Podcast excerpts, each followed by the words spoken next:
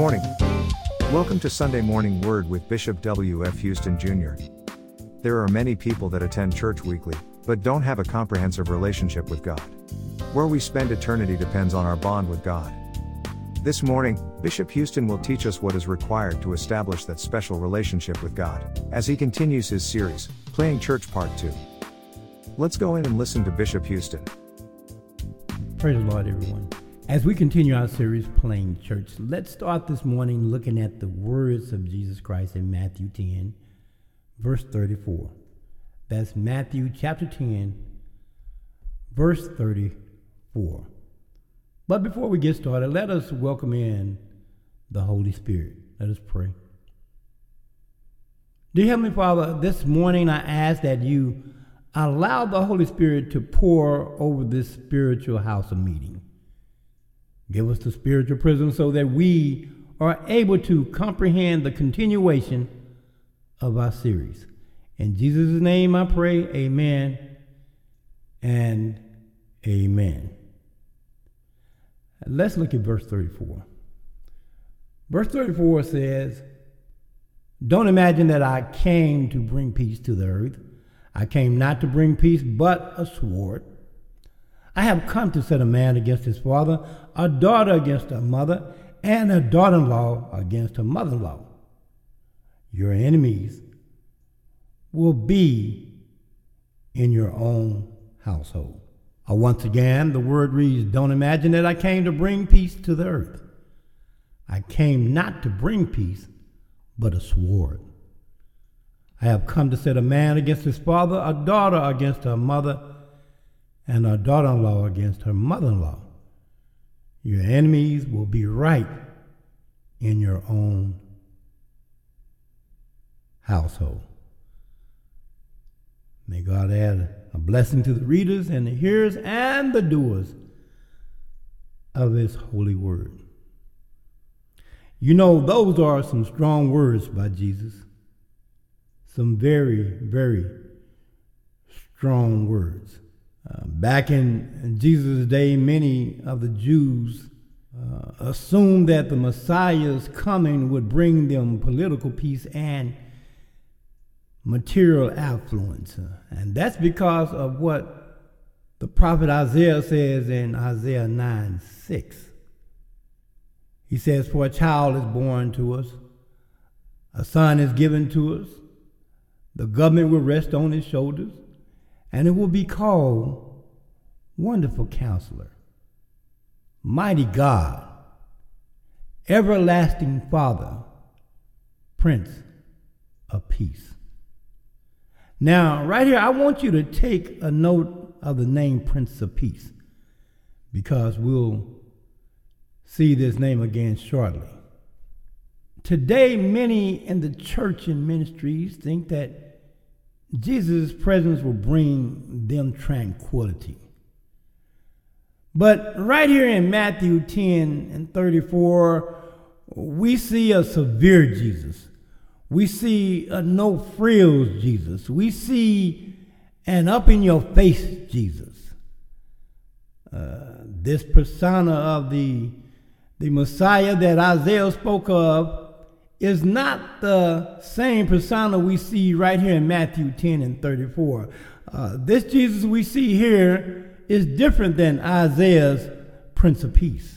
Uh, as a matter of fact, this Jesus in Matthew 10 is different from the Jesus in Matthew chapter 5. Uh, the Matthew chapter 5, Jesus doesn't emphasize that his mission involves contention and division. The persona of Jesus in Matthew chapter 5 has the same characteristics of the prophet Isaiah's Prince of Peace. Uh, Jesus says in Matthew chapter 5, Blessed are the peacemakers, for they shall be called the children of God. And this is the Prince of Peace that the prophet Isaiah spoke about, and the Messiah that the Jews were looking for in Jesus' day. Now, Jesus is still the Prince of Peace right here in Matthew chapter 10. But you know, sometimes to get the harmony back, sometimes some things have to be laid wide open. Uh, in other words, sometimes some things have to be exposed uh, or brought to the, to the light to, to, to get people to refocus, to regain or gain knowledge and understanding. You know, to get them out of their comfort zone in order to obtain real tranquility. There are times we're going to have to remove the loiterer, the unfaithful, and the corrupt to regain the comforts of our tranquility. And at times we're going to have to just tell it like it is. We're going to have to just tell it like it is. Matthew 10 34, Jesus tells us like it is. He says not to envision that he came to earth with a, a, peace offering. He said, get that out of your head. That, that's not why I came. Jesus said, I came to penetrate and cut off some things that's going on down here. Beloved, peace is one thing, but loyalty is another. Jesus wasn't looking for peace. He was looking for loyalty. And just in case you didn't know, loyalty exceeds peace all day, every day. Here in Matthew 10, 34, and we can go through 36, Jesus uses family to illustrate how being loyal to Him can stir up conflict in many homes. Now, let me stop and ask you a question right here.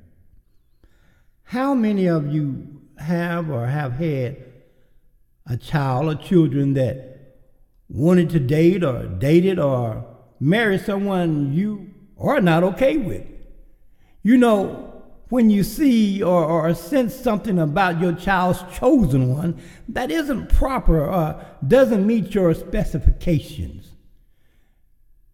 And when you bring it to your child's attention, an argument transpires because you've said something about your child's chosen one's disposition or tendency.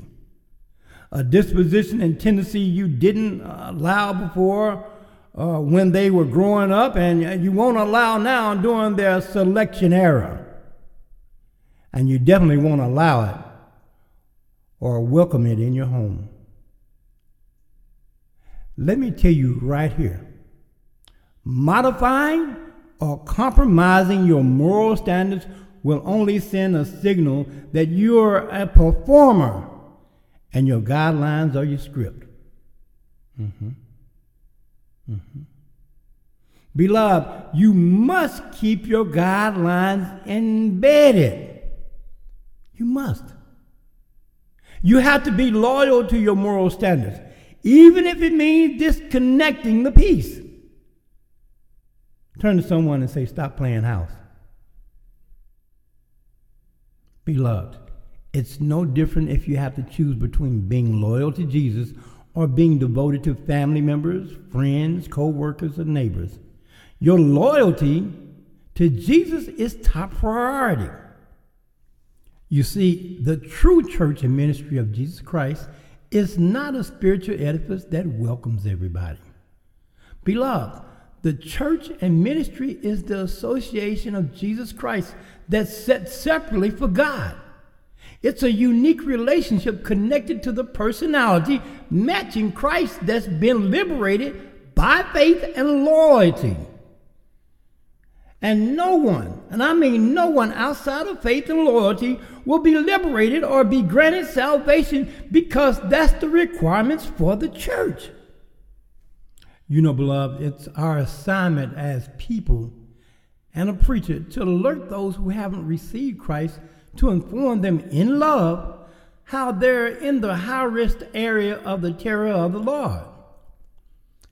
In 2 Corinthians 5 and 11, Paul says, Because we understand our fearful responsibility to the Lord, we work hard to persuade others. Now, what Paul is saying here is, is, is, when he stopped to think about the coming of the judgment of God, he gets busy sharing the gospel. As genuine children of God, that's our task also. Mm-hmm.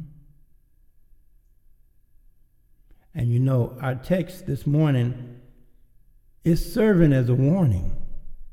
Our text is a word of warning to those who are, are happily embedded in the church or think they're securely, deeply rooted in the church, but actually they're not. Now, let me make it clear right here. This isn't an alert to the people outside of our spiritual community doors. Mm-mm. This is a stern warning to us who are involved in the church and ministry. We have to be sure our churches and ministries are real.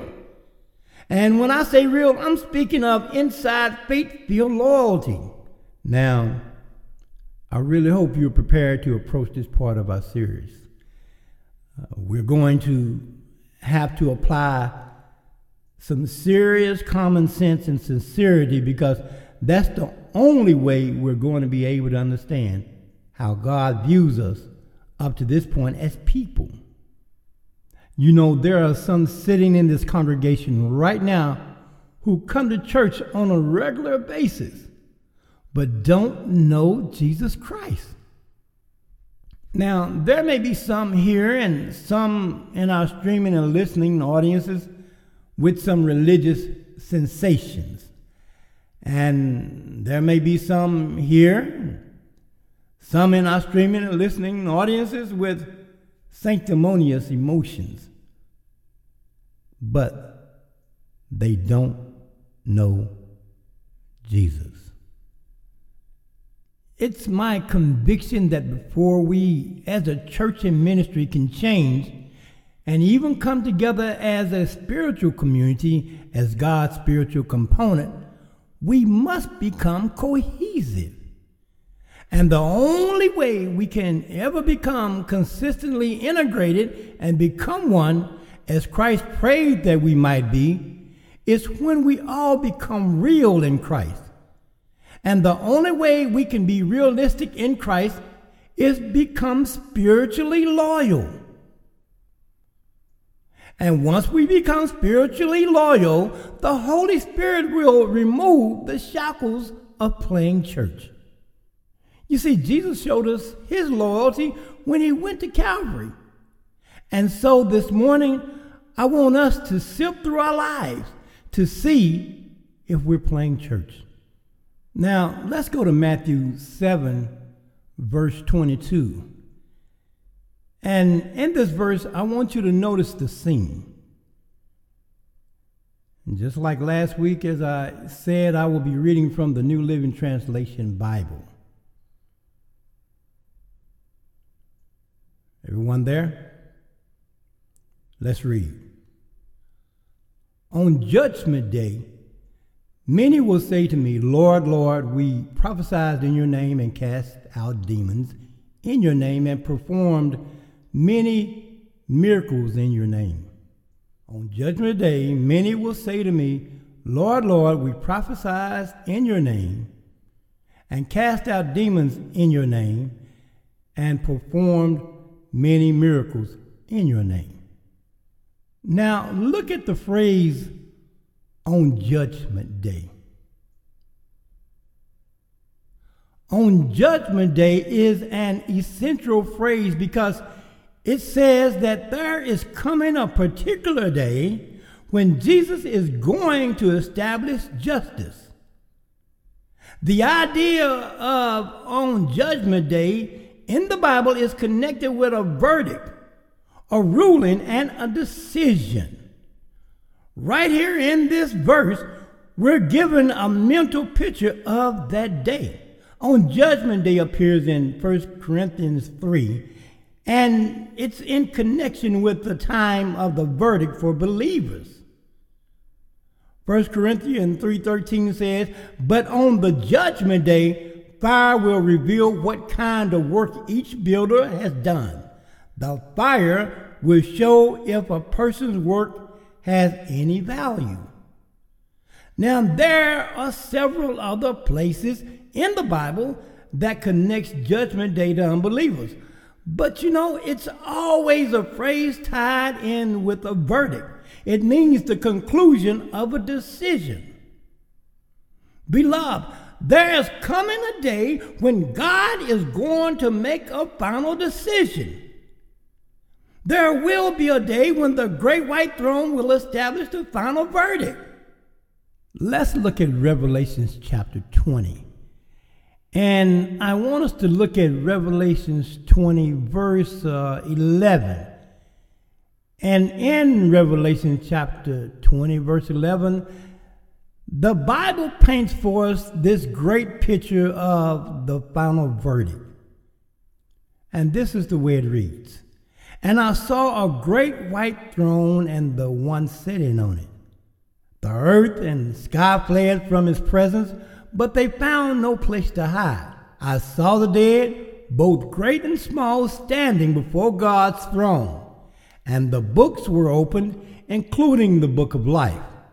And the dead were judged according to what they had done, as recorded in the books.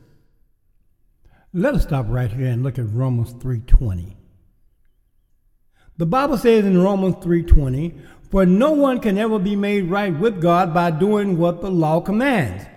The law simply shows us how sinful we are. Amen. Let's move on. Let's move on. Verse 13. The sea gave up its dead, and death and the grave gave up their dead, and all were judged according to their deeds. Then death and the grave were thrown into the lake of fire. This lake of fire is the second death. And anyone whose name was not found recorded in the book of life was thrown into the lake of fire. Beloved, if your name is found in the Lamb's Book of Life, hallelujah. Because your final verdict will be a second life, and it's eternal life in heaven because you have faith, which means you will be loyal to God in the kingdom of heaven. But if there is all work and no faith found, this means, Lord have mercy. You don't have the loyalty that God requires in the kingdom of heaven. So guess what? The final verdict will be a second death and a harsher death because it's eternal death. So, when there's no faith, there's no loyalty. So that means you were playing church. What a powerful message this morning. Thank you for listening to Sunday Morning Word with Bishop W.F. Houston Jr. You can find more spiritual messages by Bishop Houston on podcast via Spotify, Apple Music, Deezer Music, Google Podcast, Amazon Music, and more. Join us here next Sunday as Bishop Houston continues his series, Playing Church Part 3. We here at Christian House of Faith, CHOF, encourage you to follow COVID 19 protocol. Wear your mask, wash your hands, social distance, and stay in your bubble. It will keep you out of trouble. CHOF Ministry wishes everyone a blessed Sunday.